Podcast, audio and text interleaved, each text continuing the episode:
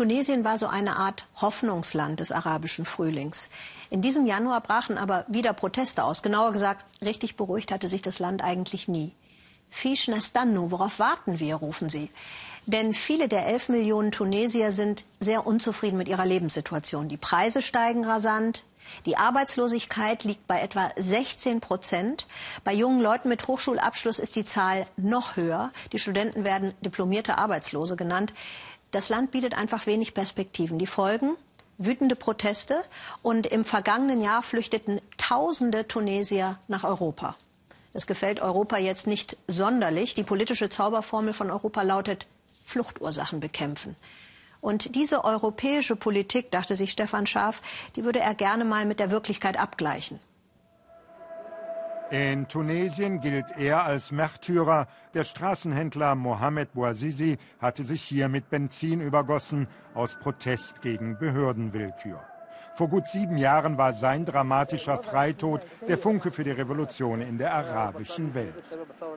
Sein Cousin Kais Bouazizi zeigt uns ein Foto des berühmten Verwandten. Wir stehen in Sidi Bouzid im Schatten eines klobigen Verkaufskarrens. Das ist das Denkmal für den Cousin. Dessen Selbstmord, sagt Kais bitter, sei umsonst gewesen.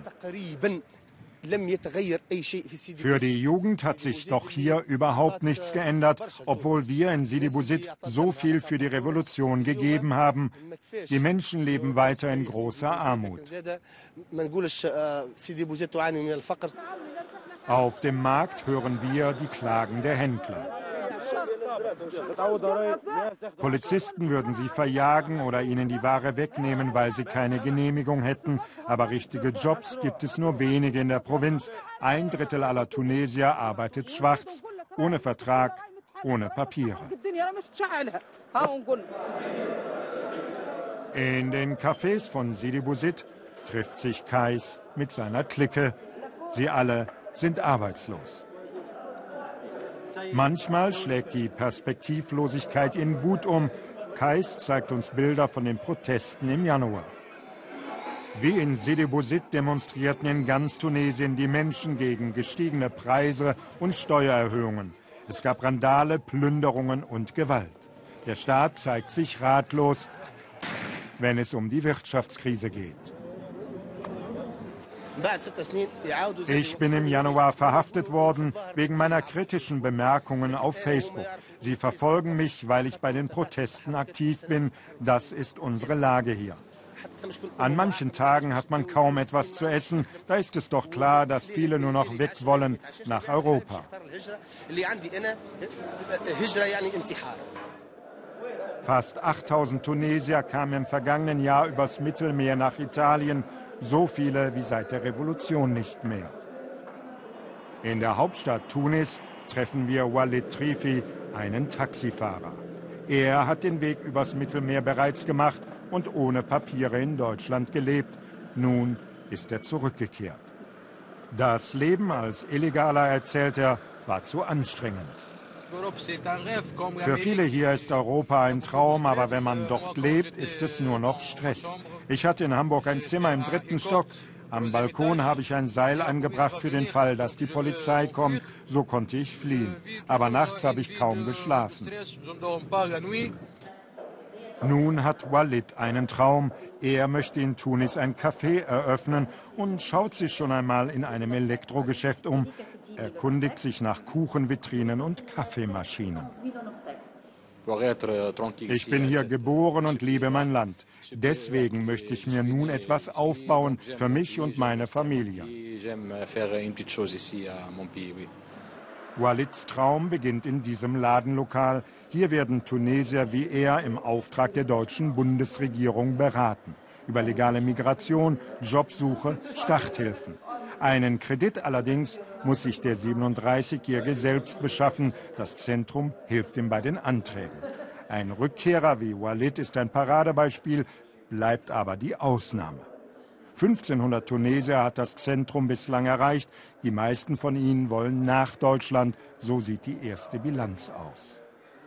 Für mich ist vor allen Dingen die Arbeit mit den Leuten wichtig, die wir erreichen, wie zum Beispiel Walid, wo ich einfach sehe, unsere Beratung bringt ihm unheimlich viel und er kommt mit unserer Beratung auch wirklich weiter. Vor einem Jahr eröffnete Entwicklungshilfeminister Müller das Zentrum in Tunis, Teil seines Marshallplans für Afrika. Dazu gehören auch 165 Millionen Euro, die Tunesien erhält. Fluchtursachen sollen bekämpft werden. Solche Projekte helfen, aber die Misere eines Landes können sie nicht beseitigen. Und so gehen die Proteste weiter gegen korrupte Behörden, eine alte Politikerkaste, eine aufgeblähte Bürokratie. Natürlich sind wir nicht diejenigen, die das alles heilen können, aber für mich ist genau das Mittel dagegen. Wenn ich einzelnen Leuten helfen kann, wenn wir diese einzelnen Erfolgsgeschichten haben. Aus Walid Trifi könnte so eine Erfolgsgeschichte werden. Der Rückkehrer, der sich in der Hauptstadt Tunis eine neue Existenz aufbaut. Im Hinterland Tunesiens dagegen bleibt die Lage dramatisch. Kais Bouazizi bringt uns in ein Dorf in der Nähe von Sidi Bouzid. Die Menschen, die wir hier treffen, stehen noch immer unter Schock. 11 Jugendliche nur aus dieser Gemeinde sind im Oktober im Mittelmeer ertrunken. Ihr Boot soll vorher noch von der tunesischen Marine gerammt worden sein. Nun zeigen uns die verzweifelten Familienangehörigen Fotos der jungen Männer. Sie alle wollten in Europa ein besseres Leben finden. Mein Sohn Yassim wollte weg, auch um mir zu helfen. Er wollte, dass wir aus der Armut herauskommen.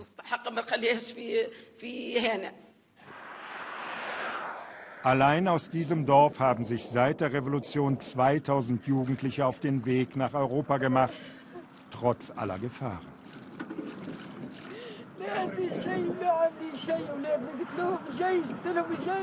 Der Friedhof von Bir el-Hafei, hier liegen die 11 jungen Männer begraben.